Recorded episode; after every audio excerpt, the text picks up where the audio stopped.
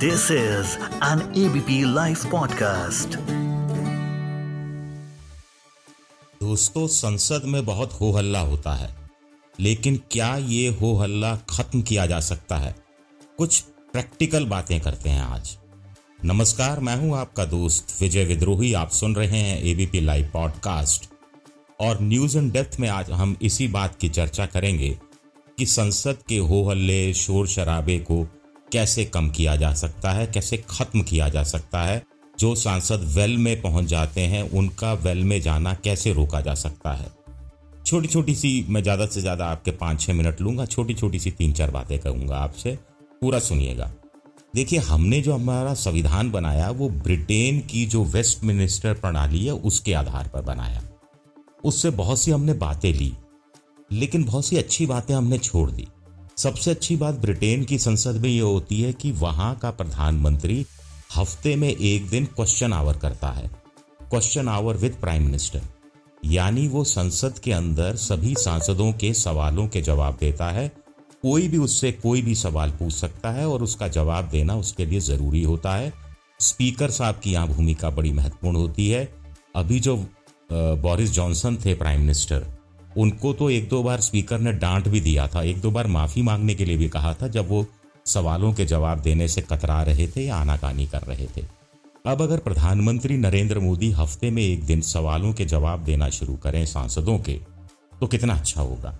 सांसदों के सवालों के जवाब हो जाएँगे, जनता के सवालों के जवाब हो जाएँगे, जो सांसदों के माध्यम से वो लोग पूछेंगे। पूरे देश को पता लग जाएगा कि भारत सरकार की आर्थिक नीति क्या है बेरोजगारों को रोज़गार देने की नीति क्या है? और कोई बड़ा मुद्दा उस हफ़्ते का है?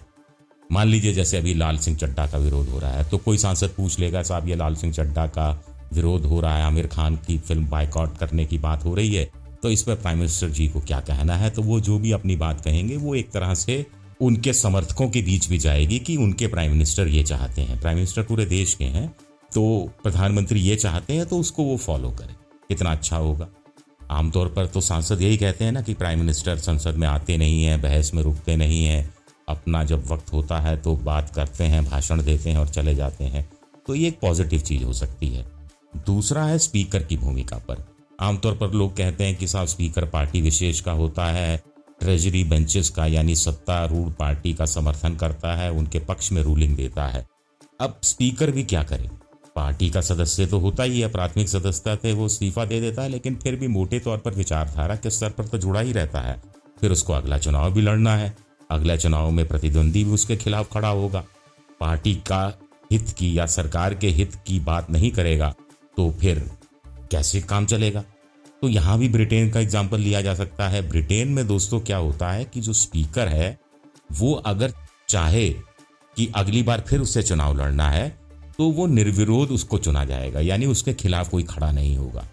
लेकिन इसके साथ साथ स्पीकर पर एक शर्त भी लगाई जाती है कि स्पीकर स्पीकर पद से हटने के बाद मंत्री नहीं बनेगा और कोई दूसरा पद नहीं लेगा। तो ये दो चीज़ें शर्तें लागू होती हैं। तो अब जैसे स्पीकर को पता लग जाए कि साहब अगला चुनाव तो वो उसका जीतना तय है क्योंकि वो निर्विरोध चुना जाएगा।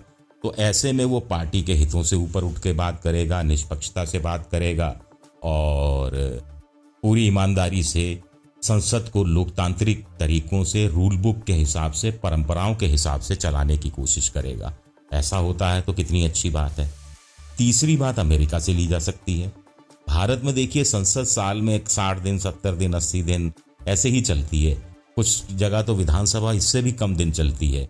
बजट सत्र एक वक्त था जब एक एक महीने डेढ़ डेढ़ महीने लगा करता था बजट को पास करने में। अब चार पाँच दिन में बजट पास हो जाता है। एक हो गया मानसून सत्र, एक हो गया शीतकालीन सत्र, एक हो गया फिर दूसरा एक और बजट सत्र। तो ऐसे तीन चार सत्र में मामला खत्म हो जाता है। अब अमेरिका में क्या होता है? दोस्तों, आपको जानकर हैरानी होगी कि अमेरिका में जो सीनेट है, जो ऊपर का सदन है, वो साल में एक दिन बैठता है। तीन सौ पैंसठ दिन होते हैं साल में, उसमें से एक दिन बैठता है। और जो हाउस ऑफ़ रिप्रेजेंटेटिव है, दूसरा सदन है वो साल में डेढ़ सौ दिन बैठता है। अब ऐसा इतने वक्त तक आप बैठोगे, संसद काम करेगी, सांसद आएँगे और मंत्री आएँगे, सवालों के जवाब होते रहेंगे तो सांसद भी खुश होंगे कि उनको मौका मिल रहा है। पूरा मौका अपनी बात रखने का हो मिल रहा है, अपना पक्ष रखने का मिल रहा है। तो ऐसे में फिर वो भी संतुष्ट होंगे और हो हल्ले की सूरत खत्म हो जाएगी। अभी होता क्या है कि कम समय के लिए संसद चलती है, हर सांसद लंबा लंबा बोलना चाहता है, स्पीकर साहब के पास समय की कमी रहती है, वो भी उनकी भी अपनी मजबूरियाँ होती हैं तो ऐसे में एक तरह से न्याय नहीं हो पाता। तो कुल मिलाकर ये छोटे छोटे तीन चार उपाय हैं। अगर इन उपायों पर अमल हो तो कितना अच्छा हो। सबसे बड़ी बात है कि अभी सरकार तय करती है कि सत्र कौन सा कब से शुरू होगा, कितने दिन का होगा। सरकार भला क्यों तय करे? स्पीकर बैठ जाएँ पक्ष और विपक्ष के सदस्यों के साथ। और तय कर ले। संसद तय करे ना। सांसद तय करे कि उनकी संसद कितने दिन चलेगी। सरकार के हिस्से से ये ज़िम्मेदारी हटा दी जानी चाहिए और सांसदों पर छोड़ देनी चाहिए। संसद पर छोड़ देनी चाहिए। अगर ऐसा भी हो जाए तो कितना अच्छा होगा। लोकतंत्र के लिए अच्छा होगा। लोगों के लिए अच्छा होगा। सत्ता पक्ष के लिए भी अच्छा होगा। बिना हो हल्ले के संसद की कार्रवाई चलेगी तो देश का मान भी बढ़ेगा। सांसदों को उनके सवालों के जवाब भी मिल जाएँगे। पता नहीं हिंदुस्तान में ऐसा हो पाएगा, नहीं हो पाएगा। और एक काम और है, आखिरी में चलते चलते मुझे याद आया कि ब्रिटेन में तो साल में 20 दिन विपक्ष को दिए जाते हैं कि विपक्ष अपने हिसाब से एजेंडा तय करता है, बहस करवाता है और अपने हिसाब से प्रस्तावों को पारित करता है, जिसको मानना ना मानना सत्ता पक्ष के लिए ज़रूरी नहीं होता। लेकिन पूरे देश की जनता को पता लग जाता है कि बड़ी जो सवाल हैं, उनको लेकर विपक्ष की नीति क्या है, उनका विकल्प क्या है और वो अगर सत्ता में होते तो क्या कर रहे होते? तो ये भी हमारे यहाँ आजमाया जा सकता है। इसको आजमाने में भी कोई हर्ज नहीं है। क्या सत्ता पक्ष इतना बड़ा दिल दिखाएगा? दिखाना चाहिए, क्योंकि आज जो सत्ता में है, वो कल विपक्ष में होगा, और जो आज विपक्ष में है, वो कल सत्ता में होगा। या वो पहले सत्ता में था? ये तो परंपरा सी रही है हमारे यहाँ। चलिए न्यूज़ इन डेप्थ में इस बार के लिए इतना ही। अब अपने दोस्त विजय विद्रोही को इजाज़त दीजिए और सुनते रहिए ABP live podcast